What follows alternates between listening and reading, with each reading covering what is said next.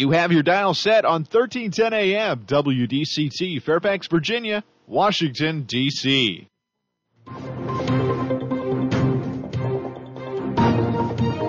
워싱턴과 미국, 그리고 세계의 흐름을 짚어보는 라디오 워싱턴의 시사 토크쇼. 워싱턴 전망대.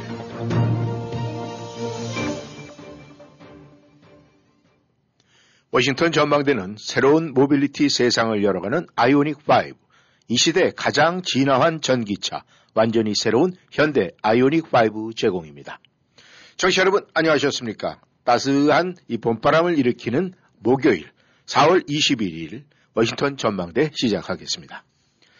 러시아의 푸틴이 5월 9일 이른바 러시아의 전승절을 앞두고 가시적인 승기를 잡고자 공격을 서두르고 있어서 우크라이나 동부의 돈바스 전투가 이 전쟁의 중대한 분수령이 될 것이라는 분석이 나오고 있습니다.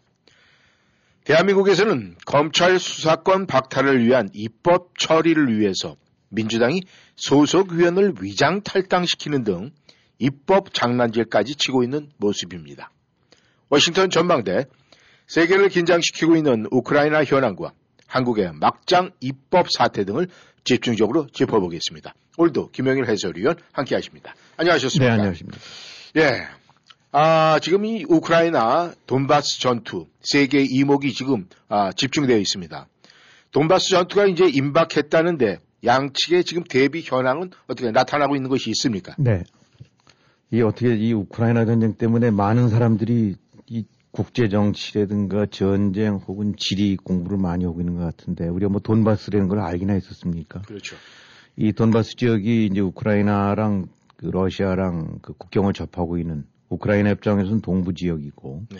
러시아 입장으로 이제 서부 지역인데 에, 어쨌든 지금 이 지역에 에, 러시아가 이제 수도권이라든가 이런 데 공격했다가 제대로 해서 성과를 못 거두고 이제 철수라기보다는 아, 재정비를 하고자 하는 입장에서 밀려났다가 이제 다시 일로 집중을 하고 있는데 네. 하여튼 요약해서 말씀드린다면 대략 러시아군이 6만에서 7만 혹은 그 이상이 조금 더 될 수도 있고 네. 아, 우크라이나군은 한 4만 명 정도 병력수는 네. 아, 이렇게 지금 대치가 진행 중이라고 하고 이제 당연히 러시아 쪽에서는 탱크라든가 각종 포 그다음에 뭐 탄약이라든가 이제 병력 이런 데들을 다 재정비를 하겠죠. 네. 그래서 어 1차 1차전이라고 해야 될까 이제 지난 한 두 달 가까이 그 키우를 포함한 어, 이제 키예프 지역 네. 이제 그전 키예프 지명에서 이쪽 지역에서 진군했다가 어이 밀리고 다 이제 깨지고 이런 것들 다시 좀 모아 갖고 어, 재정렬 혹은 뭐또 사령관도 임명하고 네. 뭐 이런 식으로 하여튼 해서 이 지역을 끝장을 내겠다라는 식으로 이제 벼르고 있는 것 같습니다. 네. 이제 우크라이나 쪽 입장으로 봐서는 전체 병력의 한 아, 40% 이상을 이제 그걸로 집중시키고 있다니까. 네. 이제 얼마 안 되는 뭐 탱크라든가 전투기, 예. 어, 그 다음에 이제 서방 측부터 지원받는 각종 그 미사일이라든가 대전차, 뭐 이제 이런 미사일 같은 경우들을 이제 예. 총 동원해 갖고 여기서 어, 일단 밀리게 되고 나면은 어, 그거로 끝나는 것이 아니라 이제 다시 러시아군이 어, 재침공할 수 있다는 전제하에 네. 아, 이번 기회에 아주 완벽하게 방어하고 어, 밀쳐내야 이제 그런 짓거리 못한다. 이제 이런 입장이고 네. 어, 러시아 입장에서는 1차전에서는 좀 여러 가지 헤맸는데 네. 여기서 본때를 보여주겠다. 그리고 이걸 기초로 해갖고 어, 이제 다음에 어떻게 전개될지는 봐야 되겠습니다만 이거로 해서 이제 나름대로 승리를 선언하고 협상을 하게 될지 네. 하지만 이제 여기 걸려 있는 게 서방 측들 분석은 이른바 이제 5월 9일이 어, 이제 2차 대전 때 이제 독일이 무릎을 꿇은 날이라는데 예. 예, 러시아 입장에서 이제 몇십 년간 2차 대전 이후로 이 날을 대대적으로 무슨 승리일로 잡아갖고 그렇기 때문에 이제 전승절 이렇게 잡아서 모스크바 크렘린 광장 거기서 대대적인 퍼레이드를 벌이고 쇼업을 해왔던 거고 네. 어, 이번에도 뭐 마리우폴 같은 데 이제 장악이 됐다고 발표를 했습니다만 상징적으로 이런 데서 전승절 기념일을 행사를 벌여야 되겠다라는 얘기가 나올 만큼 굉장히 이제 국가적으로서는 어, 의미를 두는 날인 것 같아요. 예. 그러니까 이제 이때 맞춰서 뭔가를 보여라 라는 식으로 오고 나니까 한편으로서는 뭐 한 20일도 안 남았지 않습니까? 예. 음. 그래서 이제 그걸 뭐 실제로 그것이 이제 그걸 염두에 둘 건지 아닌지 어쨌든 간에 어, 대대적인 이제 공격을 가할 어, 그래서 이제 뭐 이미 스타트는 됐다고 하긴 하지만 아직 서방 측 입장으로 봐서는 조만간 어쩌면 수일 내에 어, 한 주일 내에 어, 러시아군과 어, 이제 우크라이나군의 대회전이 벌어질 거로 지금들 보고 있습니다. 네. 아, 그런 방면에 말이죠. 우크라이나 대통령 젤렌스키를 비롯해서 우크라이나 국민 전체가 끝까지 항전을 하겠다. 이렇게 이야기를 하고 있고, 이 러시아에서는 뭐 여태까지 이제 최면을 구긴 그런 부분을 지금 뭐 복구를 하려고 그러는지 모르겠습니다만은 이 러시아가 이 돈바스 지역에 목을 걸고 있는 이유가 분명히 있을 것 같은데 왜 그럽니까? 그렇죠. 이제, 어, 물론 지형적으로도 가깝습니다만 여러 가지 이제 전략적 산업이라는 측면에서도 그렇고 이제 그 지역의 인구 구성 뭐 이런 것들 부분들이 이제 돈바스에 관해서 어 러시아가 그 뭔가 이제 이 자꾸 매달리 그 그쪽에 연고를 둘 수밖에 없는 그런 이제 지역적인 배경이 좀 있는 것 같습니다. 네. 그러니까 이제 오래전부터 올라 올라왔는데 아무튼 요 지역이 특히 러시아와 우크라이나 사이에서 이제 계속 지속적으로 그 뭔가 분규가 되었던 이제 있어왔던 지역들인 것 같아요. 네. 지역으로 봐서는 거기가 이제 우크라이나 최대 석탄 매장 지역이랍니다. 네. 이제 아마 안 그루친다면 강원도 정도쯤 되나 보죠. 예, 예. 그래서 이제 이렇게 풍부한 천연 자원이나 이런 걸 광물 자원들 때문에 그 지역에 이제 제철소 같은 거라든가 하여튼 산업의 중추가 될 수 있는 그런 중요한 시설이고 그다음에 무기 제조 같은 그런 부분들도 네. 이제 많이 우크라이나 지역 쪽에서 거기 자리 잡고 있나 봐요. 네. 그래서 이제 군수 산업의 가장 그 핵심적인 지역이기 때문에 음. 산업적인 측면으로 봐서도 러시아가 눈독을 들이고 계속 이제 탐내고 있는 지역이고 네. 이제 또 하나는 그 지금 그쪽에 무슨 도네츠크, 루안스크 공화국 이런 식으로 해서 이제 자기네들이 개전과 더불어서 멋대로 그 독립공화국 예, 예. 이제 인정하고 들어왔지 않습니까? 예, 예. 근데 이제 이 지역이 이미 알려졌던 바대로 그 뭐 특히 이제 러시아계 주민들이 많이 살고 있나 봐요. 네. 음, 그래갖고 이제 조사 같은 것들에 보면은 그 러시아를 모국어로 쓰는 사람들이 절반이 조금 넘는데요. 네. 그러니까 이제 러시아 입장으로 봐서는 가뜩이나 우크라이나를 별로 인정치 않고 한 핏줄이다, 아, 한 나라다라고 음. 하는 입장에서 그런 것이 특히 이제 대표적으로 드러난 지역이 아, 특히 이제 이 지역이라는 얘기죠. 예. 어, 뭐 이런 데 뭐 캐나다 같은 데 보면 퀘벡 같은 데는 불어권으로 그렇죠. 돼 있지 않습니까? 네.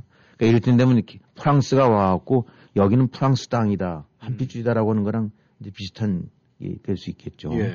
근데 이제 이 부분이 이런 지역적인 특성을 갖고 있는 이런 걸 토대로 해서 이 러시아 입장에서 특히 이제 푸틴 입장에서 여기가 이제 왜 중요하냐면 이번에 전쟁을 일으키는 명분을 여기로 삼았단 말이죠. 네. 아까 우크라이나 전체도 해당되긴 하지만 특히 이제 이 지역에서는 그동안에 러시아 반군들이 우크라이나랑 대항을 해왔고 네.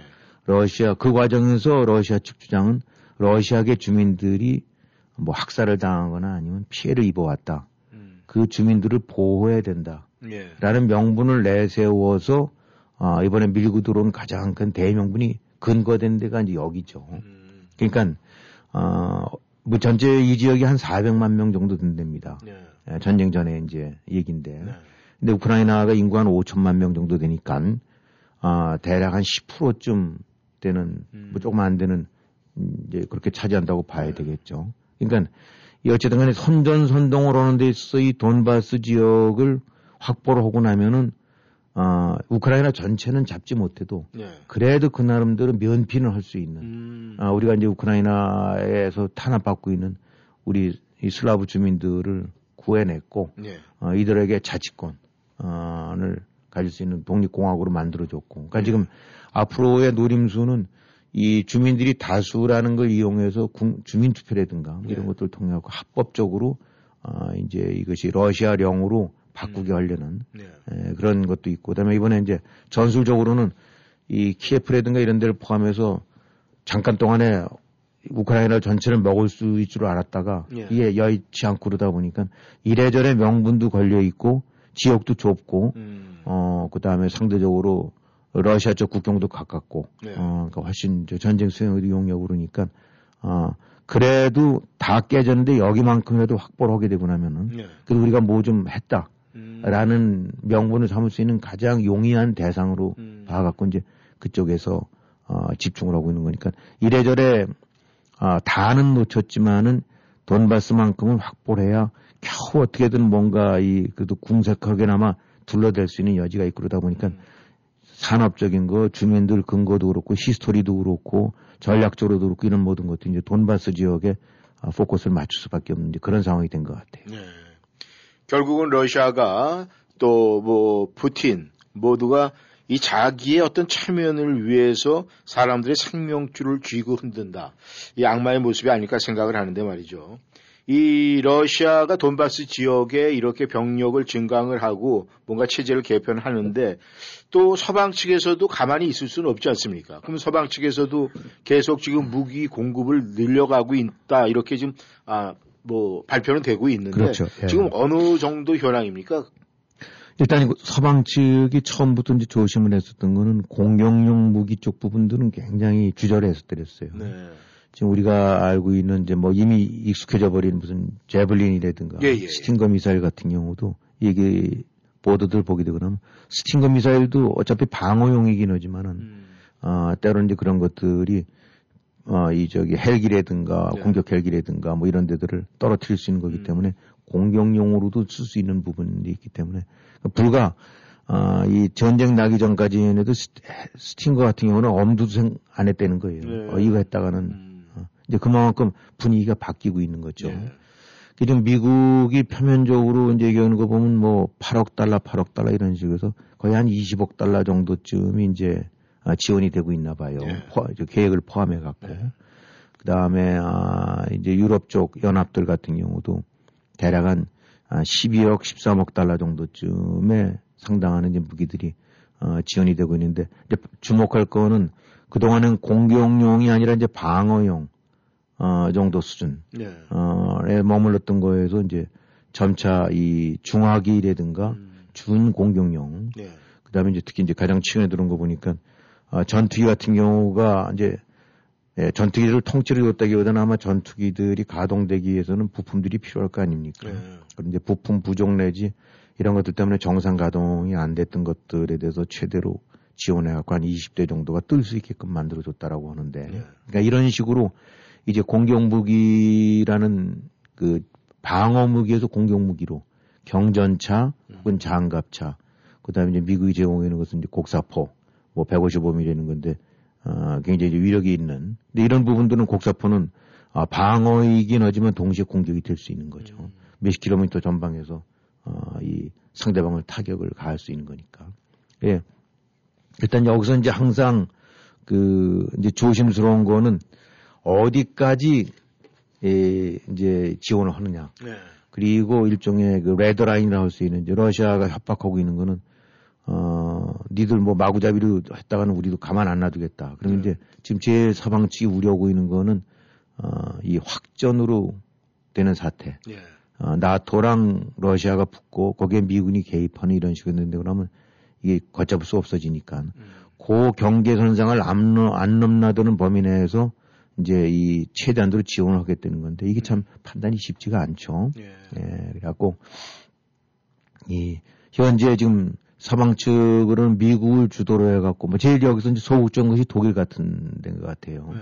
무기가 많고 그런데도 불구하고 어, 어쩔 수 없이 이제 약간의 대전차 미사일은 했는데 음. 하다못해 경전차 같은 경우 제공하는 것도 뭐 어쩌고 저쩌고 하는데 하여튼 뭐 조금 얘기가 곁길로 빠진 얘기입니다만은 아, 이번 전쟁을 통해서 이제 각국의 이 어떤 그 속셈 내지 진면목이라고 해야 될까. 음. 아, 그래서 영국이라든가 이런 데 같은 경우 뭐 당연히 이제 미국과 공조를 맞춘다는 의미도 없긴 하지만 굉장히 적극적으로 주도적으로 하는데 음. 독일은 요리조리 소극적으로 빠지는 것 같고 또 우리가 봐왔던 거와는 달리 이스라엘 같은 경우가 뭐 러시아의 관계 어쩌고 해갖고 쏙쏙 미꾸라지처럼 빠지고 네. 하여튼 뭐 각 나라들 거기에 물론 한국도 좀 어, 참뭐 우리가 몸담 맞던 나라입니다만은 네. 아, 그야말로 미꾸라지처럼 이제 요리조리 살살 빠지는 것 같고 음. 일본 같은 경우가 이제 추가로 3억 달러 아, 차관을 제공한다는 식으로 네. 보는 거 보니까 일본 같은 경우는 G7 중에서도 가장 아, 선도적으로 네. 영국 못지않게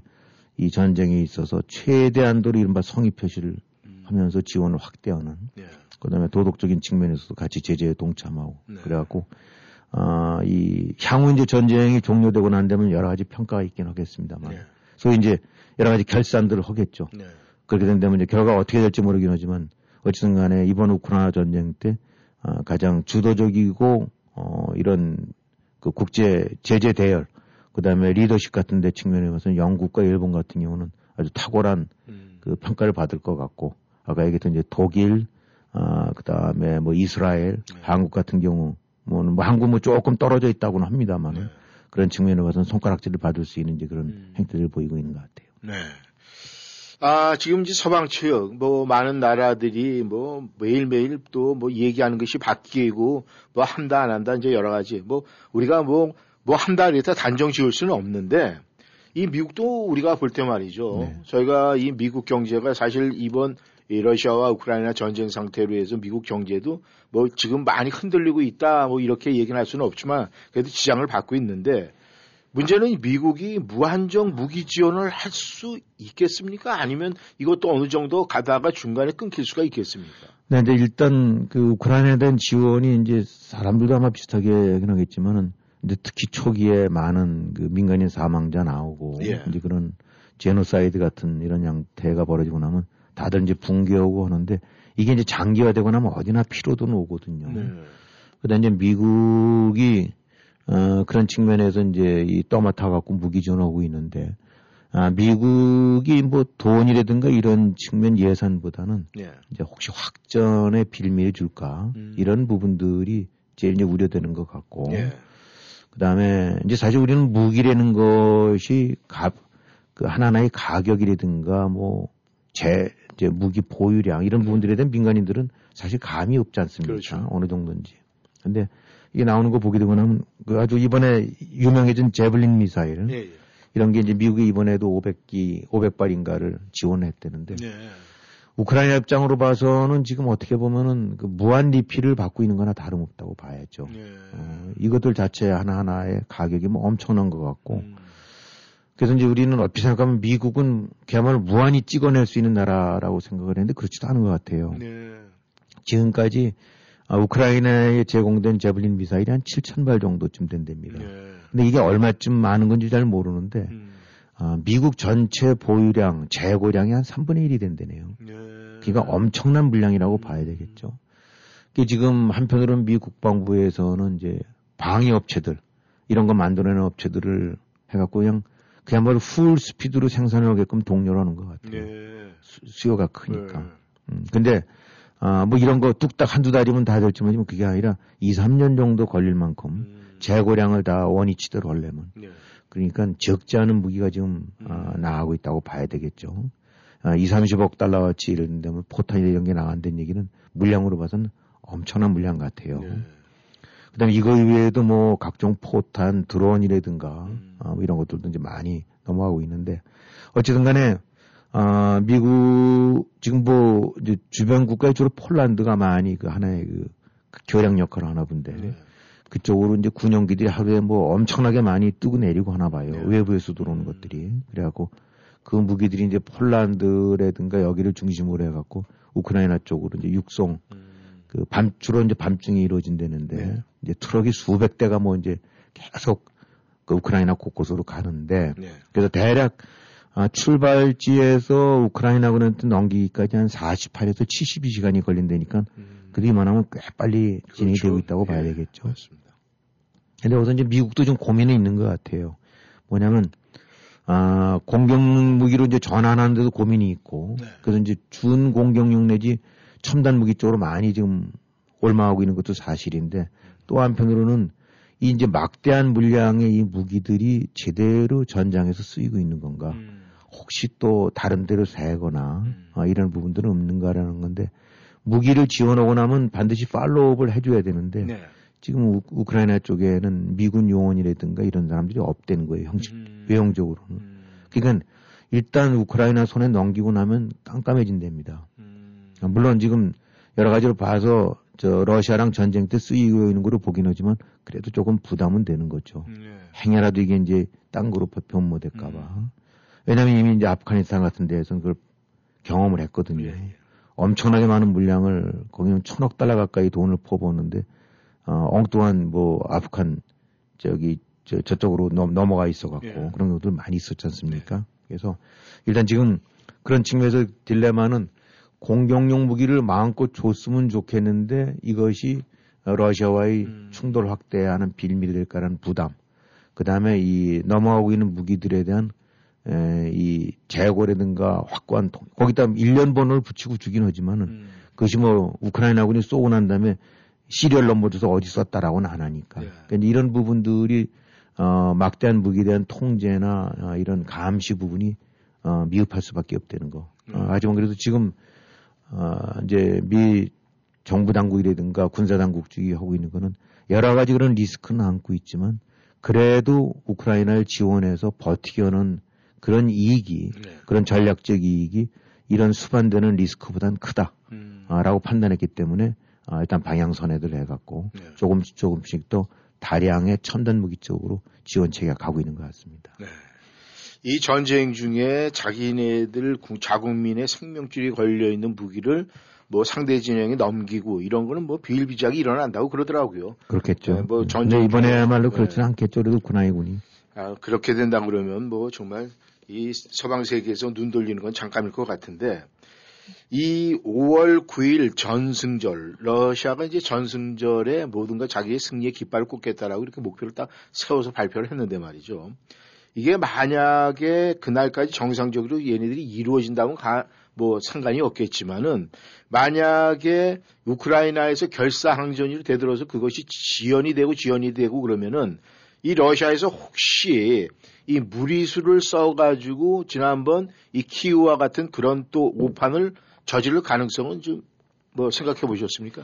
네, 지금 일단은 전승절이라는 것이 이제 하나의 모멘텀이 되지 않을까라고들 많이 보고 있는 것 같은데. 네. 그렇게 됐는데 이제 전쟁이 한 2, 3주 이내 뭔가 이 결단이 날 수도 있고 네. 이제 또 한편으로 봐서는 아주 장기화될 수 있다는 얘기도 나오고 보는데 사실 뭐 전쟁이라는 걸 두고 딱 부러진 예측을 내는 건 참 어렵지 않습니까? 네. 음. 근데 일단 여러 가지 상황들을 보게 되고 나면은 아까도 말씀드렸던 대로 이제 러시아군이 대대적인 증강을 하고 있고 어, 거기에 뭐한 7, 6, 7만 정도 최소한도 7, 8만 정도까지도 이제 아마 병력들이 집결시키고 있나 본데 네. 여러 가지 여건은 어, 일단은 러시아 쪽이 서부 전선보다는 훨씬 유리하다고 얘기들을 합니다. 네. 우선 러시아 국경이 가까우니까 음. 보급 문제가 훨씬 좀 용이하고 네. 또 바로 국경과 가까운 지역이니까 그 러시아 공군기들이 공격을 하는 데 있어서 깊숙이 들어올 필요가 없이 음. 예, 거기서 자기네 영토 쪽에서라도 장거리 미사일을 쏠 수 있는 음. 그런 여건들이 돼 있고 그다음에 어찌든 간에 이제 좀 재편을 해서 정비를 했었을 거고 음. 어, 두루 그다음에 이제 시기도 조금씩 조금씩 날씨가 이제 더 풀리고 나니까 예. 이제 진흙탕에서 다시 이제 땅이 굳어지는 시점이 되고 음. 그다음에 지형적으로 어, 골목이라든가 이런 시가전이 아니라 개활지에서 하는 거니까 음. 러시아군이 이제 자랑하고 있는 막강 전투단 저기 전차단의 음. 위력을 발휘할 수도 있고 음. 또 이건 상대적으로 이렇게 숨어서 쏠 수 있는 제블린이라든가 이런 거를 숨어 쏠 수 있는 그런 지형이 아니기 때문에 네. 어, 공격을 받을 위험이 좀 적어지지 않겠습니까? 음. 음. 이 서부 쪽에서는 그냥 구릉지라든가 산간 길모퉁이 같은 데서 뭐 이렇게 숨어갖고 그러니까 훨씬 불리했었는데 예. 그래서 이제 두루두루 대체로 유리할 거로 보고 전체적인 전력도 더 막강하니까 예. 대략 이제 미국 측이 보고 있는 거는 침공군이 당초보다 어, 한 25% 정도 전력이 약화된 상태지만 어쨌든 전력의 한 75%는 유지하고 있는 것 같다라고 네. 보는 거니까 적지 않은 거죠. 근데 이제 아, 그런 측면으로 와서 밀어붙인다는 얘기도 있는데 또 하나는 이제 우크라이나군 쪽도 어떻게 보면 이제 만만치 않다는 얘기죠. 병력 수로 봐서는 지금 한 2대 3 정도. 네. 아, 그러니까 한 60% 정도로 우크라이나군이 열세인 건 사실인데 이 돈바스 지역이 그동안에 이 러시아 반군과의 어떤 교전들이 계속돼 왔던 거기 때문에 네. 그야말로 전쟁의 이골이 난 음. 뭐 10, 10 여 년 넘게. 네. 아, 그렇기 때문에 그 일종의 이제 이 그 대항 라인, 참호 라인 같은 것들이 참호 같은 것들이 상당히 많이 구축돼 있다는 거예요. 예.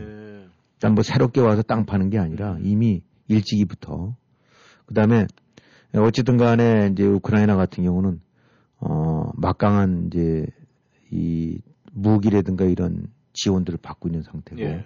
아까 제블린 미사일 이제 7천 발 얘기했습니다. 미국 정도 나라가 말을 뒤집은 데만 한 2만 발 정도 재고량을 거기서 한다고 그러면은 물론 이제 러시아 쪽도 비슷한 성능을 가진 뭐 미사일이라든가 이런 것도 있지 않겠습니까? 예. 근데 아, 국방비라든가 나라 살림이나 이런 형편을 보게 된다면은 러시아가 미국에 비해서는 게임이 안 될 정도로 쪼그라든 나라인데 예. 그러니까 상대적으로 그쪽에서 보유량이나 이런 부분들이 부족할 수밖에 없다는 거죠. 음. 그러니까 러시아가 지금 우크라이나 정도에는 우위를 보이지만은 네.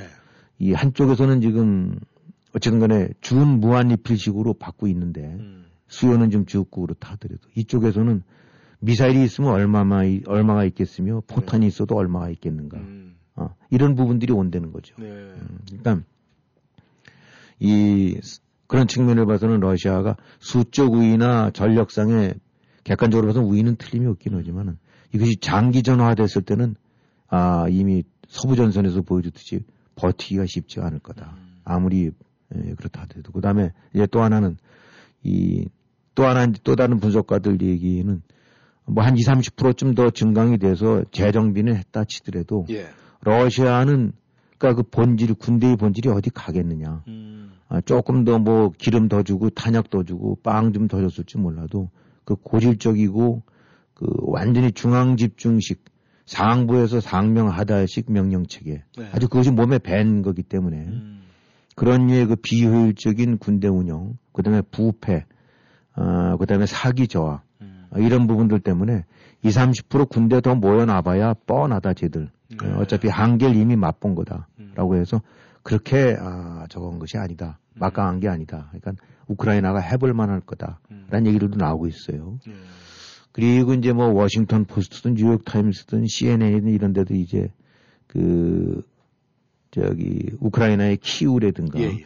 어, 러시아군이 점령했던 지역들도 이제 많이 현장들을 답사를 하면서 기사들을 보내는데 거기서 이렇게 보내오는 것들을 보게 되고 나면은 러시아군이 머물렀던 진지라든가 예. 구축했던 이런 데들 보게 되고 나면 기가 막히대요. 음. 그러니까 이건 딱 가보게 되면 한마디로 사람이 이래 거쳤다기보다는 땅개들이 있었던 것 같은 음. 어, 그러니까 왜 우리 뭐 영화 같은 데 보게 되거나 미군들 보면은 뭐 여러 가지 저 모래로 구축해 놓고 이제 저 모래 주머니에 넣고 네, 예. 그래도 그 안에 보게 되거나 술들 먹기도 하고 뭐 밥들 거기서 굶주리는 이런 모습은 안 보지 않습니까? 네. 어. 근데 이 르포 같은 이런 기사를 보게 되고 나면은 한마디로 어떤 느낌을 주냐면 러시아군은 병사를 사람으로 여기지 않는 것 같다. 음. 단지 그냥 포탄 움직이고 포 쏘고 음. 총 쏴야 되는 기계지. 음. 어. 그래서 그, 그 참호라든가 이런 데 환경 이런 걸 보게 되면 이게 사람 살 때가 아니다. 음. 그러니까 완전히 거지도 그런 거지가 없다는 거예요. 예. 아, 그러니까 뭐 이것이 단편적인 얘기일지 모르긴 하지만은 그만큼 러시아군의 보급 체계라든가 운영 체계가 보게 되면 거의 완전히 거지 군대나 음. 다름없는 상태이기 때문에 예.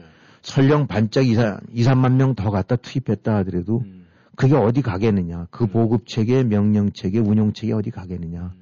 아, 그 다음에, 아, 막, 끝까지 비싼 무기, 에, 끝까지 조달하기에는 지금도 경제적으로도 만만치가 않고. 네. 그래서 이런 것들을 봐갖고는, 아, 이게 푸틴 마음대로 잘 안 될 거다. 음. 의도했던 대로. 그래서 뭐 전승절 어쩌고 하는데, 아, 그 부분이 쉽지 않을 수도 있고, 네. 장기화되고 난다고 하면 더더욱, 아, 이제 힘들어질 거다. 네. 아, 그래서 그런 측면으로 봐서는 우크라이나군이 그래도 꽤 버틸 수 있고 어떻게 보면 이제 공격 무기로 전환한 것도 서방 측이 네. 이게 단순하게 방어가 아니라 돈바스 지역 정도에서는 러시아군들을 쫓아낼 아, 그럴 어떤 가능성도 있다고 보고 네. 좀더 그 지원을 확대하는 게 아니냐 음. 뭐 이런 얘기도 나오니까 이거는 뭐 단순하게 머릿수만으로는 비교할 수 없는 어, 그런 상황인 것 같아요. 네. 그런 측면에서 굉장히 긍정적으로 어, 저, 볼 여지도 있는 것 같습니다. 네. 지금 이제 러시아가 이 국가 디폴트가 될 것이 임박했다. 이제 네. 이런 소식도 계속 들어오고 있는데 뭐 국가 재정이 어려워지면은 뭐 군사비 증액이라든가 이런 거는 뭐 어떻게 보면 어물성설이 될 수가 있는데 문제는 이 러시아에서 히로시마에 한 2,000배의 그 위력을 갖고 있는 ICBM을 갖다 발사를 하겠다. 뭐 실험을 하겠다. 이런 얘기가 지금 나오고 있습니다. 근데 뭐 이제 발사, 시험 발사를 했죠. 어, 네. 그래갖고 뭐 지금 말씀하신 대로 시로시마에 뭐 한 2,000배, 이, 그 저기, 위력이 이제 메가톤급이라고 하는데 네. 뭐 말로는 프랑스 정도라든가 텍사스 정도를 한 발로 날려버릴 수 있는 거라고 이제 얘기를 했대는데 네. 아, 뭐 사정거리가 18,000km니까 미국 어디든지 다 올 수 있겠죠. 네. 근데 이제 요것들을 그래서 이제 봐라, 얘 까불면 죽인다라는 이제 저걸 한 것 같아요. 근데 미국 측의 이렇게 대응이나 이런 것들을 팔로우퍼는 보도들을 보게 되고 나면 꼭 그렇지는 않은 것 같아요. 네. 아, 이게 에, 우선은 이 미사일이라는 것이 지금 오늘 뭐 시험 발사했대지만 이미 2017년에 시험 발사를 시작을 했고 예. 2018년에도 했었고 그 당시에 이미 이제 푸틴이 공갈을 쳤던 거라는 음. 거죠. 어, 뭐 이제 여기서 이제 위력적이라고 하는 것이 그, 저 핵, 핵미사일이라는 것이 하나만 딱 떨어지는 것이 아니라 거기서 이제 다탄도라고 그래갖고 자탄식으로 해서 음. 여러 개로 해서 이제 각각의 개별 목표를 갖고 네. 그러니까 이제 수탄으로 치- 저 폭탄으로 친다면 하나가 퉁 떨어지는 게 아니라 거기서 새끼 폭탄들이 쭉 네. 해서 열대 개를 이제 포격을 할 수 있기 때문에 이제 위력이 크대는데 그러니까 이제 뭐, 뭐 예를 들어서 텍사스를 초토화시킨다는 얘기는 그 지역에서 쫙 분산해 갖고 열대 개가 따로따로 음. 각각의 목표물로 가서 이제 한다는 건데 네. 이미 이런 MIRV에는 어, 다탄두 개별 목표는 뭐 미국도 그대로 가지고 있고 예. 그래서 지금 미국들의 분석은 이것이 이제 소련이 그동안에 러시아 가지고 있었던 SS-18이라는 네. 어, 이제 냉전 시대의 ICBM 음. 이거를 조금 업그레이드 된 거로 바꿔가는 일환의 과정이지 네. 지금 경천동지할 일이 아니다. 음. 어, 그리고 뭐 미국은 이 정도 이미 가지고 있고 예. 또 미국도 뭐 러시아도 있긴 합니다만 그 핵잠수함에서 발사하는 거, 네. 그다음에 장거리 폭격기 어, 다 이런 것들을 다 구비하고 있기 때문에 그래서 이제 미국 국방부 같은 경우가 전혀 신경 쓸 일 아니다. 음. 이거로 인해서 뭐 미국이나 동맹 측이 위협받을 일 전혀 없다라고 이제 음. 딱 이제 끊어서 얘기를 하는 거죠. 그러면서 미국 같은 경우는 얼마 전에 미니티맨 3라고 해갖고 이제 미국 쪽 미국 버전의 ICBM을 핵실험 발사를 아니 그 마- 미사일 발사를 하려고 그러다가 유예를 했는데 이거 괜히 에스컬레이트 시키는 걸 안 하려고 한 건데 음. 지금 러시아는 거꾸로 이제 에스컬레이트 시키려고 음. 하는 건데 실제로 요 이제 어저 어저께인가 그 발사했다는 거 이것도 이제 미국과 이렇게 협정이 있나 봐요. 그래갖고 네. 이미 통보를 했답니다. 우리 이런 거 쏜다. 음. 그건 사전에 통보를 하는 것이 지금 규, 규정이래네요. 네. 그럼 미국도 다 이제 지켜보면서 카운트다운 하는 거 보면 이제 다 이제 궤적도 보고, 음. 어, 그래서 어차피 하여튼 지금 그럼 미국 분석가들은 왜 또 푸틴이 저걸 저거 하느냐. 지금 이제 모스크바호라는 거 얼마 전에 저 격침됐지 않습니까? 예, 예. 아, 굉장히. 근데 이게 이미 뭐 이제 그런 설명도 드렸지만은 러시아 내에서는 아마 상당한 이제 특히 그, 그 위층들, 네. 어, 이런 데에서는 굉장한 이제 충격으로 받아들였다는 거죠. 음. 단순하게 이 뭐 배 하나를 떠나갖고 러시아가 이게 완전히 밀리는 게 아니냐. 음. 이게 이제 이 특히 그 측근이나 이런 데들 쪽에서도 아름아름 나오는 보도들 보게 되고 나면은 이제 서방 언론들이 가서 개별 접촉을 하면서 음. 평가를 하는데 지금 완전히 미친 짓을 한 것 같다. 음. 라는 여론들도 적지 않다는 거예요. 네.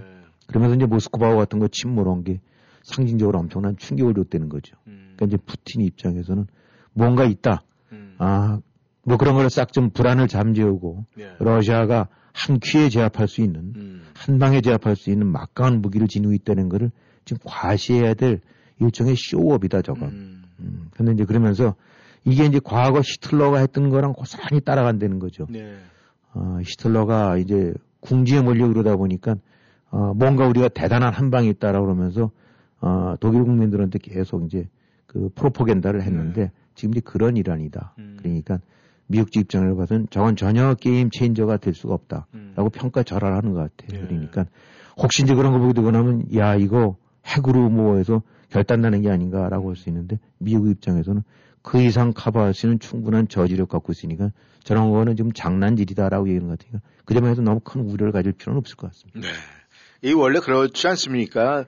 약한 쪽에서 밀리는 쪽에서 협박하고 공갈을 하는 거는 뭐 그건 뭐 진짜 누가 봐도 전부 다 인정하는 건데 아마 지금 러시아가 그런 궁지에는 조금 몰려 있는 것 같은 그런, 생각을 같아요. 해봅니다. 네, 워싱턴 전망대 여러분 함께하고 계십니다. 전하는 말씀 듣고 다시 돌아오겠습니다. 틀니가 흔들리고 불편하세요? 음식을 편하게 잘 씹고 싶으시다고요? 브래덕 치과는 임플란트를 여러 개 아프지 않고 빠르게 심어 저렴하고 좋은 가격으로 틀니를 고정시켜 드립니다. 치아가 부러지거나 흔들려도 걱정 마세요. Same Day Tooth. 브래덕 치과에서 임플란트, 신경치료, 크라운을 당일 치아 치료로 도와드립니다. 최신 3D CT로 정확한 진단과 치료를 해드립니다. 메디케이드, 메디케어 등 각종 PPO 보험 취급합니다. 브래덕 치과, 조지 메이슨 건너편 571-339-3628 571-339-3628 30년 이상의 노련한 법무 경험 제프만 피터슨 변호사 상법 사기 채권 채무 교통사고 상해 노동법 정부 토지 수용 등 법률 문제 전반에 걸쳐 의뢰인의 자산과 명예를 최우선으로 지켜드립니다. 한인 이민자들의 비즈니스를 이해하는 유능한 변호사 믿음과 성실로 고객 만족을 최우선으로 하는 체프만 피터슨 법률그룹은 성실하게 일하시는 한인 커뮤니티와 함께합니다. 버지니아 DC 멜랜드 법정 최고 변호사 제프만 피터슨 법률그룹 한국어 상담은 제니스 장 변호사를 찾아주세요. 변호사 직통 571-459-2506 사무실 571-459-2512 애난데일 건강마을이 코로나19로 위축된 교민들을 응원합니다. 세탁 가능 기능성 마스크를 비롯해 세균으로부터 가족을 보호하는 필수 항균 마스크들을 준비했습니다. 한국산 마스크 KF94, KN95, 10일 사용 가능한 퓨리타스 마스크, 일회용 4중 필터 마스크, 2겹 면 마스크, 3중 필터 면 마스크, sanitizer, 마스크용 살균 스프레이와 라텍스 장갑, 건강식품으로 바이러스를 이길 수 있는 비타민 C, D3 로얄 젤리, 프로폴리스 캡슐, 후코이단, 폐렴 예방 비타민 등 이 밖에 다양한 제품들이 건강마을에 준비되어 있습니다. 건강마을은 에난데일 디자인 안경과 메시아 장로 교회 옆에 있으며 일요일도 오픈합니다. 703-354-1515 410-461-1515 건강마을 반갑습니다. 메디케어 상담과 가입을 무료로 도와드리는 김남수입니다. 1957년생들과 65세가 지나서 직장에서 은퇴하시는 분들 메디케어 보험 상담은 김남수와 함께 703-256-0300 703-256-0300 1957년생들의 메디케어 보험 상담은 김남수와 함께 703-256-0300 703-256-0300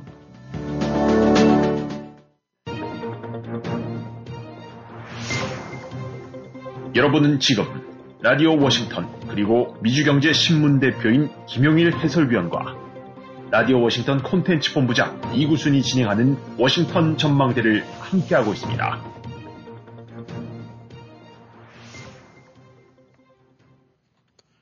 워싱턴 전망대는 새로운 모빌리티 세상을 열어가는 아이오닉 5, 이 시대 가장 진화한 전기차, 완전히 새로운 현대 아이오닉 5 제공입니다. 네, 전하는 말씀 듣고 돌아왔습니다. 이 대한민국의 시선을 옮겨보겠습니다. 이 한국의 민주당, 더불어민주당, 참 5년 동안 우리가 많이 외쳐왔습니다만, 이 민주당이 검수완박 실현을 위해서 이 막장 입법 장난을 지금 치고 있습니다. 그렇죠. 어떻게 보십니까? 네, 그, 이, 우리가 저 흔히 이제 과거 정치사 중에서 그 장난친 걸 하는데 이제 4, 4, 5입 개헌하는 얘기를 많이 하죠. 예. 아, 머릿수가 딱 그, 그 비율이 저 정족수가 그 저 통과적이 안 되니까 예. 아, 한마디로 0.4까지는 우리가 4, 4, 5때 버리고 예. 0.5가 넘어가게 되거나 위로 반올림해서 올려버린다. 그렇죠. 음. 그러니까 그런 면으로서는 예를 들어서 38명이 필요한데 37명밖에 안 되는데 따져봤더니 그게 0.47이다. 0.45다 해서 이건 38명으로 간주한다. 네. 라는 식으로 통과시킨 건데. 이참 그래서 역사책에서 4, 4, 5입 개헌안이 전형적인 입법농단의 이제 하나의 저기 대명사로 불리는 거죠. 예. 근데 그걸 이번에 민주당이 하는 것 같으네요. 그래서 음. 저희들도 뭐, 이, 사실 익숙지가 않고 일반인 분들도 그럴 텐데, 이게 도대체 이제 뭐냐, 뭐 아시는 분도 있겠지만은, 음. 잠깐 설명을 드리면은, 뭔가 이제 국회에서 법안을 만들려면 법사위를 통과해야 되는데, 예. 법사위에서 이제 이 처리를 위해서, 어, 하려면 의뢰건 이제 서로 의견이 엇갈릴 거 아닙니까? 음. 그래서 일단 국, 국회, 국회법에서 이 다수당이 머릿수가 많다고 해서 무조건 다 다수결로 통과시킨 걸 막게 하기 위해서 네. 아, 이제 그런 식으로 해갖고 그 안건 조정위원회라는 거에 그런 를 구성원되는 법을 뒀어요. 음. 그러니까 안건 조정위가 되고 나면 그 안건을 보면서 서로 이제 조율을 해가면서 네. 어, 어떤 타협점을 찾아서 해라. 음. 그렇지 않으면 한, 한 석이라도 더 많은 데서 무조건 다 다수결로 밀고 가면 안 되니까. 음. 그래서 이제 안건 조정위원회라는 거는 그렇기 때문에 약간 지금 의석수가 차이가 납니다만 그래도 여야 쪽에서 세 명 세명씩 해갖고 음. 여섯 명씩 조정위원회를 구성해서 이 자리에서 논의를 해갖고 어, 문제점이라든가 서로 이견들을 해소해 가면서 처리해 가라. 음. 그러다도 안 되고 나면 뭐할수 없이 맨날 중에 다수결로 가야 되겠죠. 음. 근데 이제 그런 식으로 된다고 그러면 최장 90일간에 걸쳐서 법안 심사를 할 수 있는 그런 이제 규정이 돼 있는데 예. 그러면은 지금 이제 문제의 그 검수 완박인가 이거 검찰 수사권 타- 이제 박탈하는 법안을 네. 안건 조정에 되고 나면 당연히 세 명씩 할거 아닙니까? 네. 그러면 민주당의 세 명 지금 국민의힘 쪽에서 세명 되고 나면 이게 당연히 이제 의견이 한쪽은 찬성이고 한쪽은 반대니까 음. 이제 최장 90일간까지 이 문제를 갖고 어, 밀고 당기면서 협상할 수 있는 시간을 갖는데 지금부터 90일이 되고 나면은 정권이 바뀐단 말입니다. 네.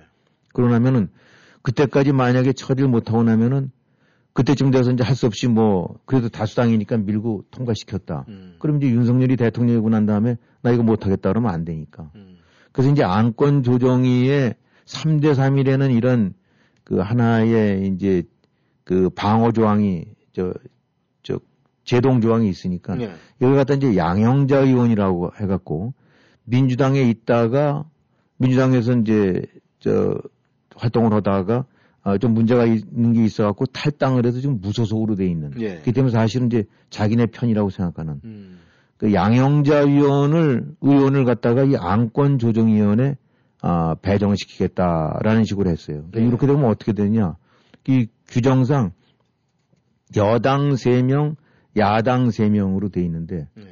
아, 그러니까 이제 국민의힘이 3명을 자리를 차지해야 되는데 아, 어떤 식으로 되냐면 교섭단체 무소속 그러니까 이, 이 안건 조정위원으로 할 수 있는 것이 비교섭단체 예.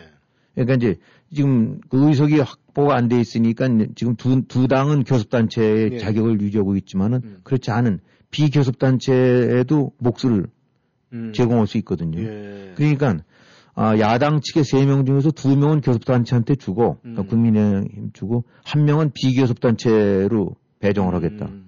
그러다 나면 민주당은 세 명 갖고 있는 데다가 예. 양형자 비교섭단체 대표로 해서 달랑 한 명한테 해라. 음. 그렇게 되고 나면 4대 2가 된단 말이죠. 예.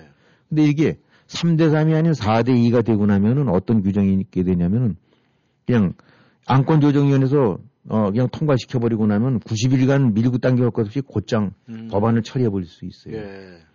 자 그래서 양형자 의원을 딱 배정을 해서 이제 어 그렇게 진행이 되나 보다 했더니 이 덜컥 양형자 의원이 이건 아닌데 하고 반기를 들어버린 거예요. 음. 어 자기가 보더라도 암만 자기가 민주당 출신이지만은 예. 이건 말도 안 되는 짓거리다. 라고 하고 나니까 이 큰일 난 거 아닙니까? 예.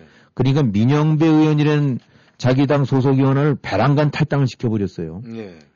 그래서 탈당해갖고 너는 지금부터 민주당이 아니라 오늘부터 무소속이야. 음. 그래 놓고 난 다음에 비교섭단체 몫으로 배정할 수 있는 거를, 예. 어, 그러니까 이 양형자, 예. 양형자 의원 대신 예. 아, 민영배 의원으로 줘갖고 또 4대 2로 만드는 거니까 이건 그야말로 장난도 이런 장난이 없는 거죠.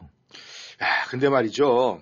지금 이 양행자 의원 같은 경우에는 이제 뭐 보좌관 성추문 때문에 나갔는데 여기에 또 불을 끼얹는 게 그 손혜원 의원 지금 무슨 이제 아 뭐 국회의원에서 이제 떠나 있잖아요. 무슨 그 비리 때문에.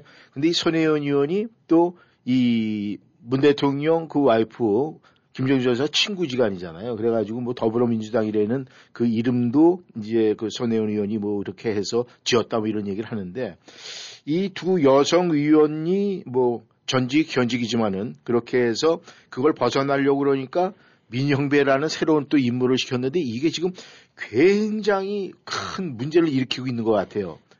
근데 그 민영배라는 사람이 만약에 됐을 때 국민적인 여론에서 이 민주당 내에서도 지금 반대 여론이 굉장히 많이 나올 것 같거든요. 그렇죠. 이게 지금 이 진행되는 게 그러니까 아까 이제 445처럼 해갖고 예. 뭐를 통과시키려다 보니까 꽤 맞춰갖고 억지 논리를 개발하는데 예.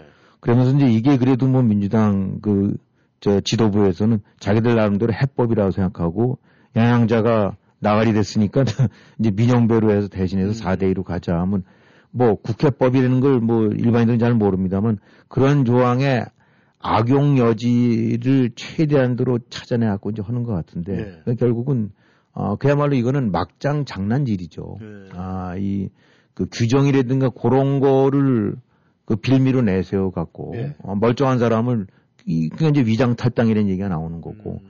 그래서 덜렁 하나 해놓고 기교섭 비교섭 단체 몫으로 거기를 또 하나 집어넣어서 국민의힘 쪽을 빼버린다는 거는 음.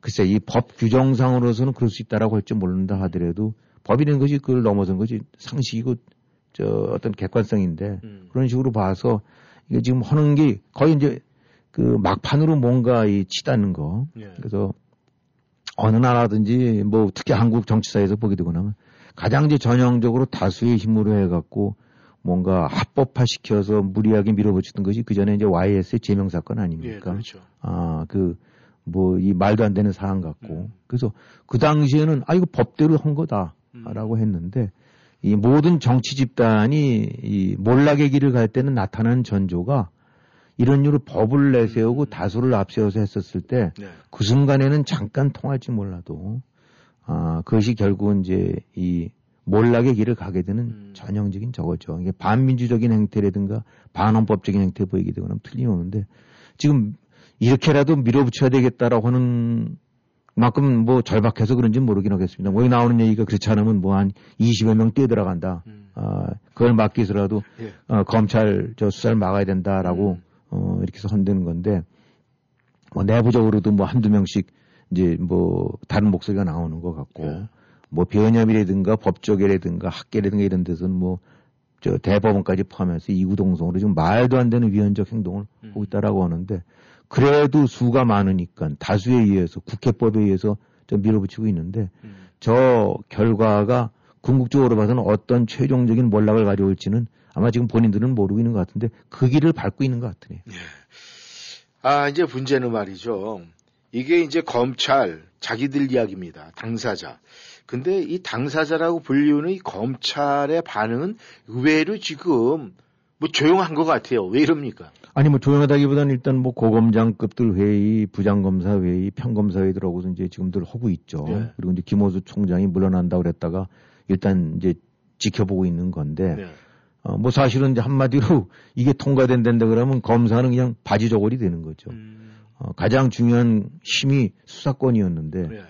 어, 수사를 착수 못하고 뒷방에 앉아서 이제 대서서처럼 읽고 도장만 찍어주는 거랬는데 뭐 사실은 아, 뭐 기자로 친다고 만약 비유를 든다면 적절한 비유가 될지 모르겠습니다만 어, 취재를 취재권을 박탈하는 걸 수도 있고 음, 앉아서 오- 넘어온 기사 오- 뭐 이런 부분 소- 손이나 보내는 거라든가 그다음에 판사한테 아, 재판권을 박탈해 버린 거나 똑같은 건데 네. 그야말로 그냥 옷, 버, 옷 버는 거나 다름없죠. 아, 그래서 지금 집단 사태 얘기도 나올 수도 있고, 이제 당연히, 아, 반발들을 하고 그러는데, 뭐, 그건 당연히 이제 이건 나올 수 있는 반응이고, 이건 검사들이 뭘, 뭐 다 사퇴로 하는 있더라도 이걸 막아야 되겠죠. 음. 근데 이제 또 한편으로 좀 얘기를 한다는데 그러면 사실 검찰이라는 것이 이 지경까지 온게 음. 사실 검찰이 반성을 해야 된다라고 할까. 이거는 이제 별개 문제입니다만. 예. 음. 그동안에 뭐, 이 검찰이라는 것이 본인들은 아니라고 할지 모르겠지만 그야말로 충실한 권력의 충견 노릇을 해왔거든요. 네. 문재인 정권 들어서도 아, 이제 충견에서 넘어서 애완견까지 노릇을 해오고 지금 뭐 검찰총장 뭐 이성윤 서울고검장도 같이 동조해서 안 된다긴 하지만 이 사람들이 어떤 짓거리를 쳐져 해왔는지 네. 이게 다 자초해 온 거거든요. 한편으로 봐서는. 네. 아, 이 아무리 국가 권력상 통치권자가 검찰을 찍어 누를 수는 있긴 하지만 그래도 검찰 자체가 누가 보더라도 어, 공정하고 뼈대 있게 했으면 그렇게 함부로 못 해요. 이런 식으로. 예, 그러니까 예, 우리가 흔히 이제 검찰권 얘기할 때는 그 동경지검 그 단학가를 구속한 특수부 얘기를 합니다만 예. 그런 식으로 살아있는 권력에 대해서 칼을 들이대고 딱딱 버티고 음. 어, 그런 것이 전통으로 삼아 안 된다고 하면 감히 검찰권 갖고 이렇게 그냥 그야말로 무슨 동네 저어듯이는 못하죠. 예. 그러니까 한편으로 봐서는 아, 이거는 당연히 이제 검, 검 그렇다 하더라도 검찰 수사권을 박탈한다는 거는 이거는 그 말 그대로 국가가 앉아갖고 다 앉아서 이 뭐 사법적인 불 분권도 없고 이런 것도 없이 그냥 그 다음 단계 모르겠어요. 이제 마음에 안 들고 나면 저저 대법원도 특별법원 만들어 갖고 다 대통령 임명하는 거라서 한다고 했지. 네. 아, 이제 결국은 이거의 취지는 저 문재인 이재명을 막겠다는 얘기인데 음. 그런 식으로 해갖고 이거를 박탈하겠다라는 부분인데 하여튼 검찰 자체는 그동안에 너무 많은 문제를 안고 왔었다. 음. 그러니까 이 검사들도 그 점에 관해서는 정말 뼈저린 반성을 해야 되고 네. 어, 하여튼 그와는 별개로 그렇다 치더라도 그래도 어, 경찰과 검찰은 또 다른 위치에서 수사권을 갖고 해야 견제 균형이 되고 네. 어, 그다음에 전문성의 부분에 차이가 나니까 이건 있을 수가 없는 일이죠. 네. 음, 아마 검사들도 이 만약에 어떤 시기든 하게 된다고 하면 그대로 앉아 있어서는 안 될 거라고 봐요. 네. 네, 지금 이제 뭐 지금까지는 아, 뭐 문재인 대통령 문정권 시절에서는 뭐 아직까지 여권의 입장입니다만은 또 이 반대로 이제 이 인수위가 지금 열심히 활동을 하고 있는데 이제 앞으로 20일 후에는 이제 집권당이 될 수 있는 여당의 입장에서 볼 때는 참 여러 가지 문제가 좀 나오고 있는 것 같습니다. 특히 이 이제 장관 후보자 이런 사람들이 여러 가지 문제가 좀 있는 것 같은데 특히 제일 문제되는 게 그 정호영 복지부 장관 후보자 아들 네. 여기도 또 의대 문제예요. 네. 조국 그 법무장관 그 뭐 아들 딸 뭐 이런 문제 의전원 문제가 굉장히 사회를 시끄럽게 했었는데 지금 거기 이 정호영 복지부 장관 후보자도 이 편입 관련 지적이 지금 굉장히 많이 나오고 있습니다. 그렇죠. 예. 뭐 어떻게 된 거 아닙니까 이거? 뭐 아마 국민들 뭐 사람들 잘 아시겠지만 그 뭐 저기 자기가 이제 병원장인 학교에 아, 아, 자식 편입시킨 건데 네. 아, 뭐 아마 저기 서울서 학교 다녔던 분들 아실 거예요. 이 대학 편입이라는 게 굉장히 어렵습니다. 그렇죠. 정식 입학보다 문이 훨씬 좁기 때문에. 예. 어, 근데 하여튼 이렇게 쭉 보도를 보게 되고 나면은 뭐 합법적이라는 거긴 하는데 편입하는 과정에서 뭐 아버지가 그 학교에 중책을 관여하고 있고 음. 거기에 시험 뭐 감독위원이라든가 평가위원들이 다 동료나 선후배 아니겠습니까? 네. 그러면은 아 뭐 실질적으로 뭐 본인의 아들이 그만한 실력을 안고 있을 수 있고 객관적으로 충분히 합격할 수 있는 능력을 가질 수도 있어요. 음. 그러나 사안으로 봐갖고는 예. 사실은 특별한 관계라고 봐야 되고 음. 제3자 입장에서 판단되고 나면 이제 흔한 말로 냄새가 많이 나는 음. 어, 그런 오해 내지 그런 거를 받을 수 있는 충분한 사안이라고 봐야 되지 않겠습니까? 예. 음. 결국 지금 어, 문재인 정권이 몰락을 하고 윤석열이라는 그런 게 된 것도 조국이라는 사람, 네. 조국이 바로 이런 사안 아닙니까? 그렇죠. 물론 조금 뭐 하는 위조나 이런 거와는 달리 사안이 다를 수 있긴 하지만은 음. 아, 결국은 이 일반 상식이라든가 법을 떠나서 상식이라는 눈으로 봐서 저건 좀 문제가 있겠다라고 하는 행태를 저질렀고 뻔뻔하게 그걸 어, 자꾸 방어를 하려다 보니까 일이 커진 거란 말입니다. 예. 근데 지금 이 케이스도 보게 되고 나면 누가 보더라도 저건 좀 냄새나 네라고 하는 게 맞지 음. 저거 깨끗하고 아무 문제 없을 거라고 생각한 사람은 없을 거란 얘기예요. 예. 전문가가 아니라 하더라도. 네. 흔히 말해서 오해 안 나무 밑에서 갓 고쳐 쓰지 말라고 했는데 음. 더군다나 이 뭐 이 정뭐 장관 후보자가 뭐 대, 대통령 당선자의 뭐 40년 뭐 친구다 뭐 네. 이런 얘기도 있고 그 얼마만큼 가까운지는 모르겠습니다만 이런 이런 요소들이 그야말로 이렇게 하나하나가 씹힐 수 있는 지적당할 수 있는 요소들 그대로 안고 있어야 되는데 네. 이거에 대한 반응도 좀 나타나는 거 보게 되거나 비슷한 것 같아요. 어, 음. 조국 때 이제 나타났던 가장 전형적인 것이 위법은 없었다. 음. 법 위반한 건 없었다. 예. 뭐 사람들이 그렇게 얘기할 수 있을지 몰라도 아, 뭐 명확하게 법을 저 반하는 건 없었다라고 하는데 음. 그 법이라는 게 바로 그걸 넘어서는 것이 아, 일반적인 그 상식 개념 아니 그 그런 개념 아니겠습니까? 그렇죠. 네. 아, 근데 여기서 지금 보게 되고 나면 무슨 위법사항은 없는 것 같다. 아, 똑같아요. 음. 조국 때랑 뭐 별로 달라진 게 없어요. 그 점에 관해서. 예. 어, 이, 결국은 근데 여기서도 이제 윤석열이라는 사람은 결국은 조국의 그 문제점을 지적하고 그 권력이라든가 살아있는 권력에 대항해서 그거를 파헤쳤기 때문에 결국 오늘의 대통령이 된거 그렇죠. 아닙니까? 그럼 그 잣대를 들이대야죠. 네. 음, 이거는 윤석열을 지지하고 안 하고에 떠나서 또 다른 측면에서 이게 무슨 조국의 행동을 합법화시키는 의미가 아니라 예. 조국에 대해서 그런 칼을 들이댔으면은 어, 어떻게 보면 그 이상의 예리한 칼날을 갖고 잣대로 들이대야 돼요. 예. 음, 그래야 아, 아, 공정화된 얘기를 듣는 음. 거죠. 근데 뭐 지금 보면 아, 당선인 된 사람이 법으로 문제될 거 없다라는 식의 뭐 얘기를 하고 이제 이렇게 한다는데 물론 국민정서법 이런 식으로 해갖고 어디 마녀 사냥하듯이 몰아치는 건 그건 분명히 잘못입니다만 예. 이런저런 요소들을 봤을 때 아, 제3자가 봤었을 때, 야, 그거는 조금 문제가 있는 것 같은 느낌이다. 네. 아, 저거는 좀 어딘가 이 짜고 치는 뭐 이런 느낌을 주게 되지라는 걸 했는데 아니다. 네. 그러니까 이 조국을 잡아넣었다라고 한다고 하면 윤석열이란 당선이 되다면 분명해야 된다 이건.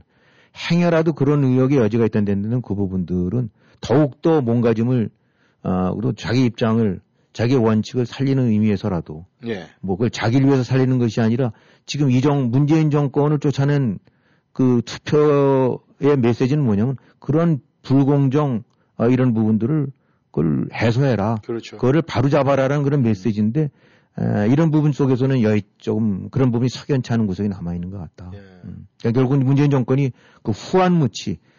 내로남불이라는 식으로 해서 위법 타령해서 폭상을 망한 건데 예. 윤석열 당선이 이 건 잘 처리해야지 그렇지 않으면은 음. 어디다 대고 내로남불 얘기를 또저 문정권인데 뭐 하겠느냐. 예. 그 부분은 중대한 문제라고 저는 생각을 하고 네. 아, 간단치 않게 아, 앞으로도 그 후유증이 있을 수 있다고 봅니다. 네.